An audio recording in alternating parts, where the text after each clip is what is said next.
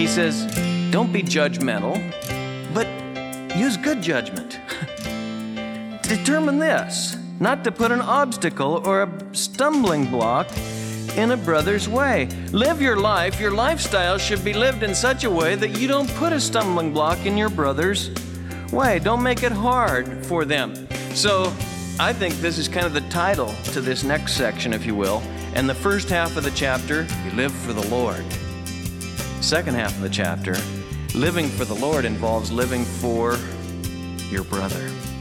Your brother. In fact, when Jesus was asked about these things, he said, Look, what's the great thing?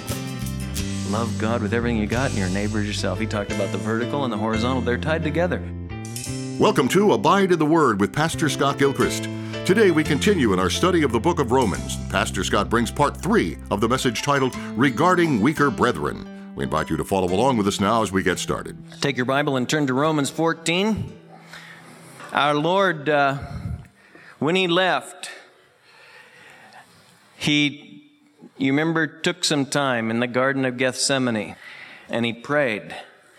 And the Gospel of John records it for us. And he said, I do not ask on behalf of these alone, and he's thinking of the twelve, but of all those who believe in me through their word, that they all may be one.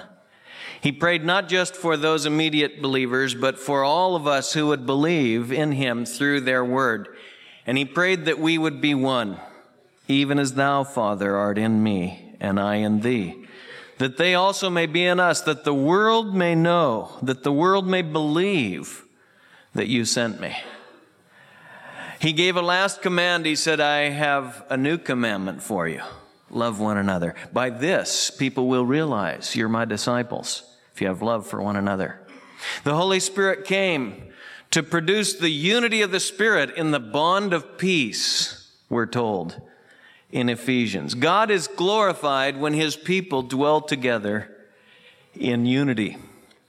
And uh, this chapter, Romans 14, is so valuable in undergirding that unity and principles that we can uh, use to honor God, to live uh, in right relationship to our brethren, particularly our weaker brethren. You know, uh, this chapter, we looked at the first half of it last time, but he's dealing with things that are questionable or not black and white, not spelled out. Some things are wrong, the Bible condemns them. Some things are right, the Bible commands them. But many things in life are left to our discretion, and there's not a moral issue one way or the other. And Paul is dealing with that sort of thing in this chapter, and he's telling us how we ought to relate to one another. And just to give you the background, because it's a background that we don't live in really, in the first century, there was much idol worship all around the Christians. Many of the Christians were coming right out of gross idolatry, where they would have sacrificed their food to idols, literally, before eating it.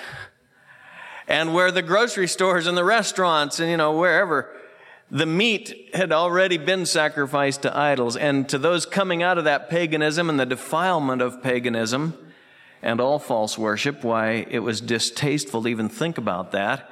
To the Jew, who understood how uh, what an abomination this was and who had now come to Jesus Christ there was a different set of values working but uh, they lived in that kind of a culture and uh, in fact, I told you to turn to Romans 14, but turn over to Corinthians, 1 Corinthians. Let me just, I think sometimes the words of Scripture are the best background. And uh, so Paul deals with this, and, and he, because he's going to use this as an illustration in Romans 14, I want us to have it in our mind. And then I don't want to give a bunch of illustrations because I told you last time, I don't really want to raise things up in your mind that aren't an issue for you.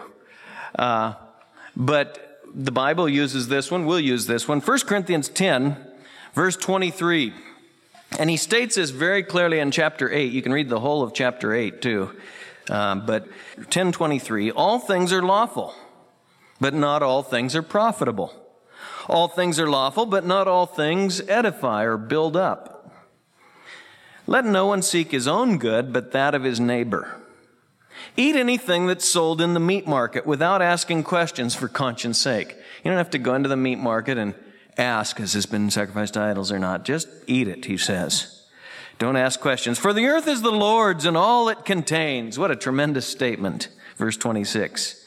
Now, if one of the unbelievers invites you and you wish to go, eat anything that's set before you without asking questions for conscience sake. Somebody asks you over, don't worry about what's happened to the hamburger before it got cooked. I'd, I'd worry about getting it cooked myself. I'd worry if it came from Britain. No, I would just leave that off. But anyway, if anyone should say to you, This is meat sacrificed to idols, do not eat it. For the sake of the one who informed you and for conscience sake. I mean, not your own conscience, because you know that anything can be eaten, you know, he says, but the other man's. For why is my freedom judged by another's conscience?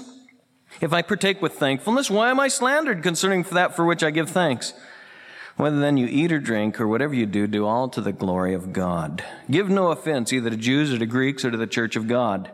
Just as I also please all men in all things, not seeking my own profit, but the profit of the many, that they may be saved. Turn back one page, and let's just let Corinthians 8 give us some information too. Now, concerning things sacrificed to idols, we know that we all have knowledge. Knowledge makes arrogant, but love edifies. If anyone supposes that he knows anything, he's not yet known as he ought to know. But if anyone loves God, he's known by him. Therefore, concerning the eating of things sacrificed to idols, we know that there is no such thing as an idol in the world, and that there is no God but one. Oh, we know these things as Christians. For even if there are so called gods, whether in heaven or on earth, as indeed there are many gods and many lords, I know people have their little gods today. People constantly telling me about their personal God, my God this, or versus your God and that kind of thing.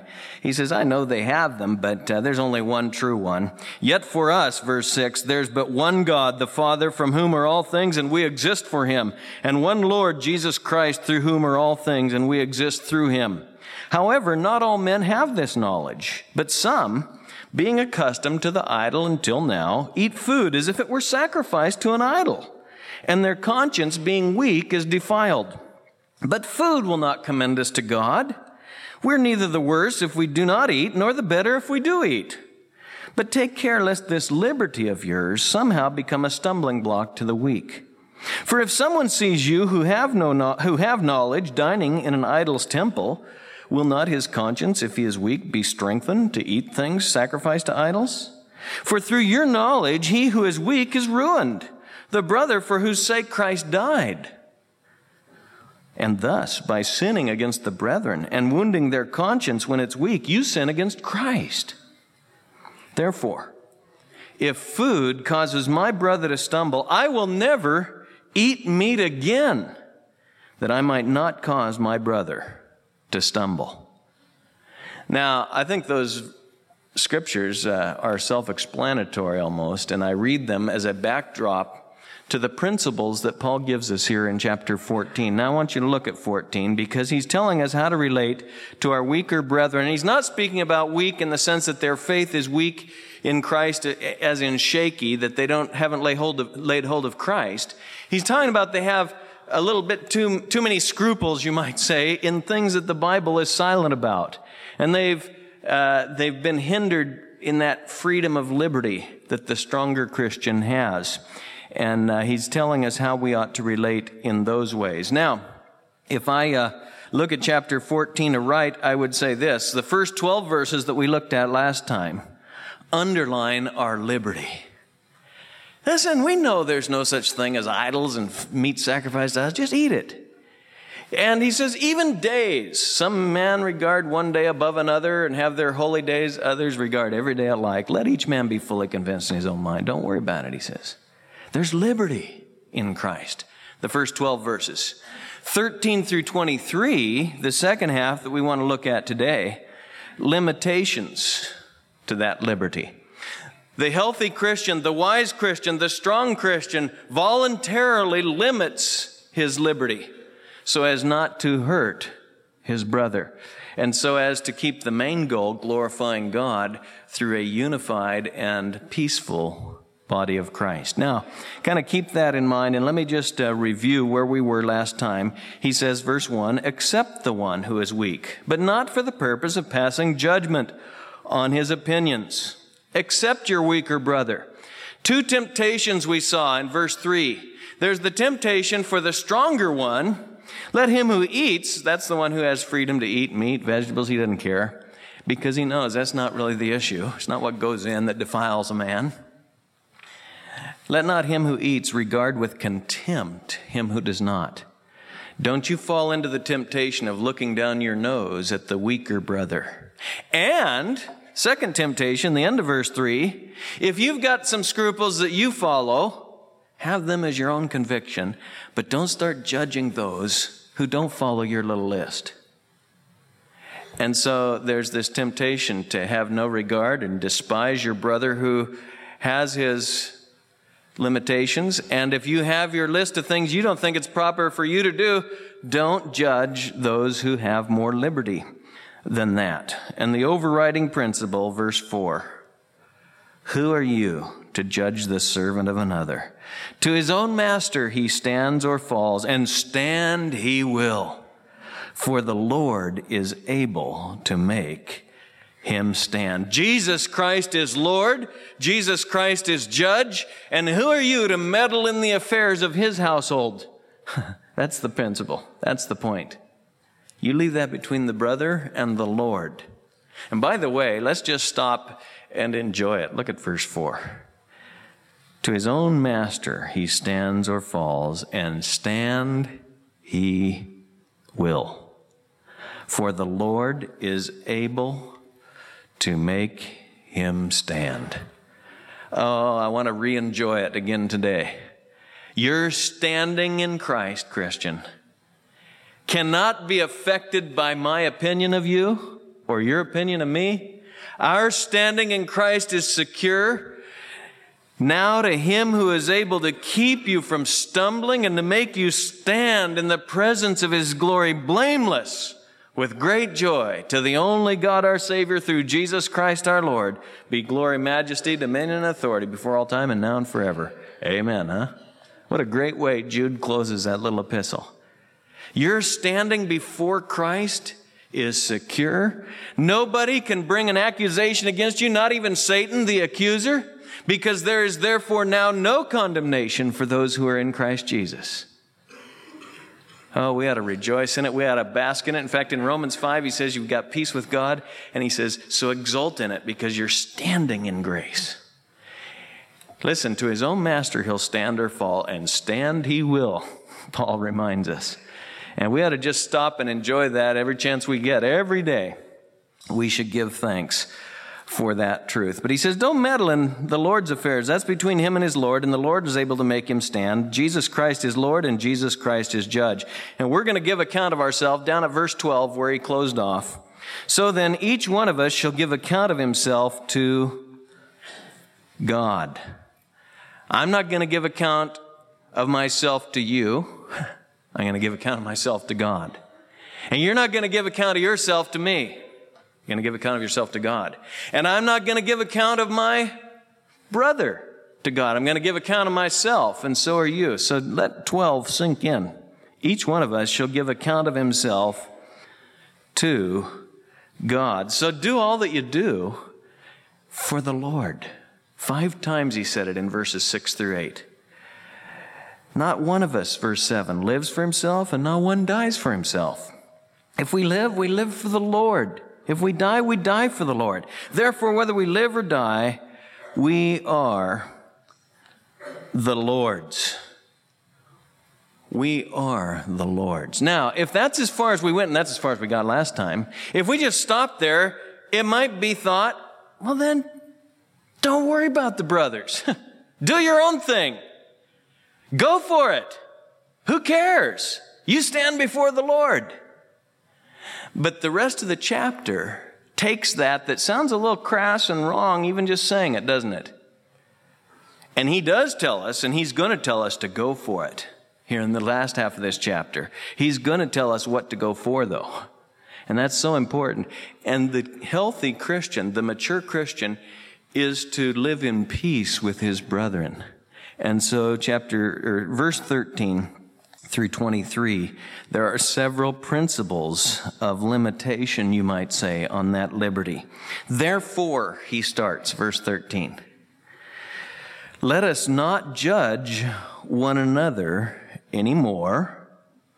Don't be spending all your time and energy judging other people. Yeah, I know Christians who, who it seems like their mission in life is to judge things that the Bible's silent about. Whether it be style of clothing or style of this or style of that, you know, just constantly. He says, therefore, let us not judge one another anymore, but rather determine this not to put an obstacle or a stumbling block in a brother's way. Don't spend all your energy judging one another, but rather, he says, judge, and that, look at the word determine. It's the same word in the Greek. He uses a play on words here. And we use the English the very same way, don't we? He says, don't be judgmental, but use good judgment.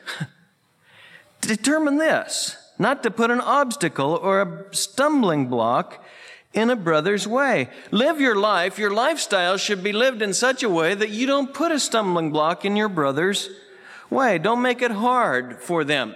So, I think this is kind of the title to this next section, if you will. And the first half of the chapter, you live for the Lord. Second half of the chapter, living for the Lord involves living for your brother your brother. In fact, when Jesus was asked about these things, he said, Look, what's the great thing? Love God with everything you got and your neighbor yourself. He talked about the vertical and the horizontal. They're tied together. First John says, listen, if you love God, don't try to say you love God and hate your brother. That's not the way it works. The horizontal's tied to the vertical. So he says, don't spend your time judging, but rather judge this, determine this, use good judgment, and live your life in such a way that you don't put an obstacle in front of your brother. Now he's going to expand on this. He says, I know, verse 14, am been convinced in the Lord Jesus that nothing is unclean in itself. Wow. That's a strong statement, isn't it? I know and am convinced in the Lord Jesus that nothing is unclean in itself. In Timothy, Paul wrote, foods, all foods, which God has created to be gratefully shared in by those who believe and know the truth. They're for us, all of them. Food will not commend us to God, he writes in Corinthians 8, verse 8. We're neither the worse if we do not eat, nor the better if we do eat. All things are clean. I'm convinced of that. But, look at the rest of the verse. To him who thinks anything to be unclean, to him it is unclean. There are several ways that something un, or clean in and of itself can become unclean. And he's going to help us see that. In and of itself, there's nothing wrong. Go ahead, eat or drink, he says. But that which is clean, if you think it be unclean, to him it is unclean.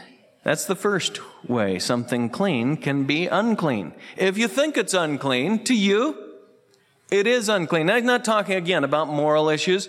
This isn't the gross subjectivism that plagues our generation. Well, do what you like. It doesn't matter. Now, if it's not good for you, well, then don't do it. When he talks about moral issues, oh no.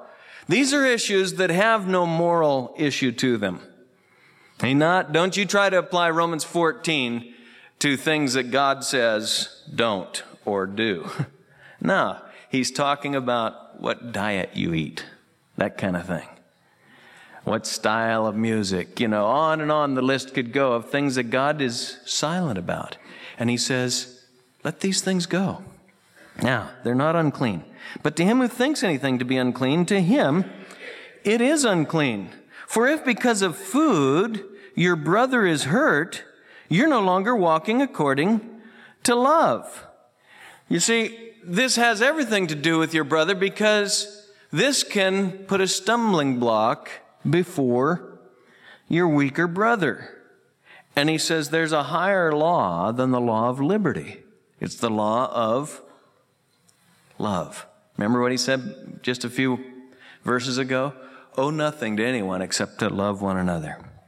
By this, they're going to know you're my disciples if you have love for one another. Now, if because of food, verse 15, your brother is hurt, you're no longer walking according to love. Do not destroy with your food him for whom Christ died. Think about it.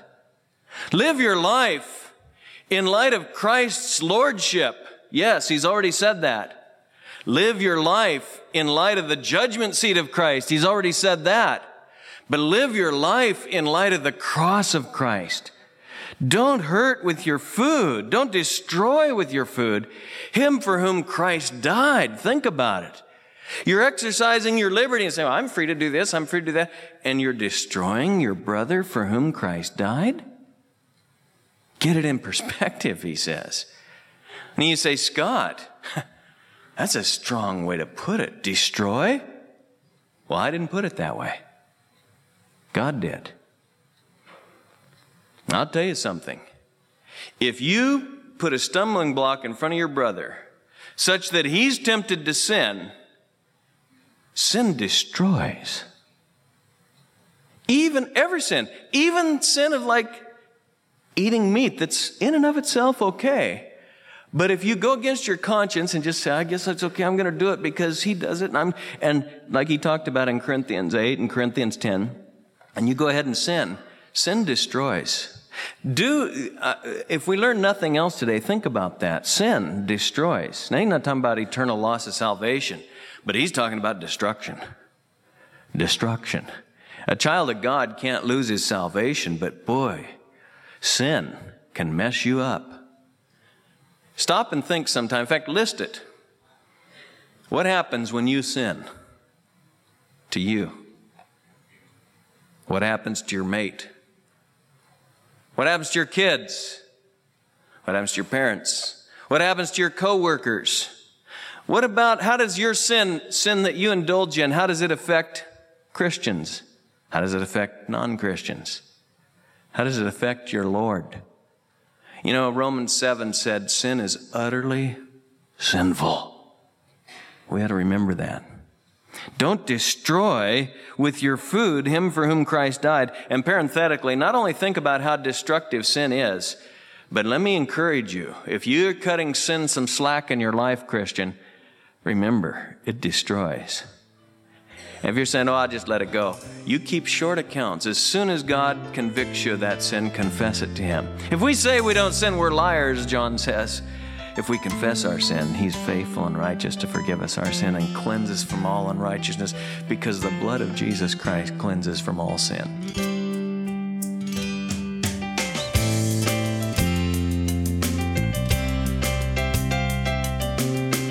You've been listening to Abide in the Word with Pastor Scott Gilchrist. Please stay with us. Pastor Scott will return in just a moment with a preview of our next broadcast. Today's program was titled Regarding Weaker Brethren, a message from our series in the book of Romans. If you missed a portion of the message heard on the program today or you'd like to share it with a friend, head on over to abideintheword.us. A free copy of today's entire message is available there for you to stream or download at your convenience. We're thrilled to announce the publication of a new book written by Pastor Scott Gilchrist. It's called A Brief Exposition of Romans.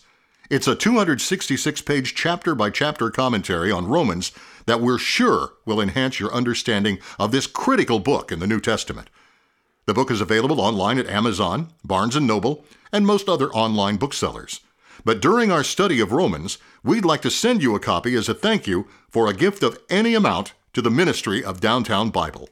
You can find us online at downtownbible.org or by mail at P.O. Box 19191, Portland, Oregon 97280. We'd love to put this valuable resource in your hands. If you don't have a church home in the area, Pastor Scott would love to invite you to join us for our live online Sunday worship service at Southwest Bible Church. That's each Sunday morning at 8:30 and 11 a.m.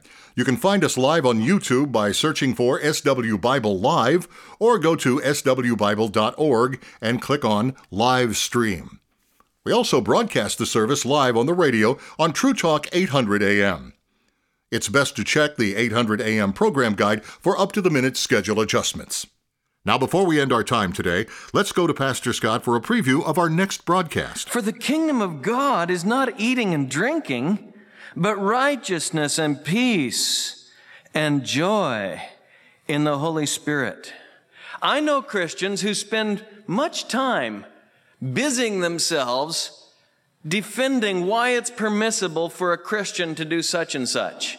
And boy, if you ever you know, if you ever get them started, that's their trigger point. They're quick to tell you why they have the freedom to do this and that and everything's clean in Christ and blah, blah, blah. And they'll give you 17. Re- it's as if they're, listen, don't let for what for you is a good thing be spoken of as evil. The kingdom of God is not eating and drinking, seeing how long you can make your list of all your liberties, but righteousness and peace and joy in the Holy Spirit. You know, you can hurt yourself, you can hurt your brother, you can hurt the church by flaunting your so called liberty.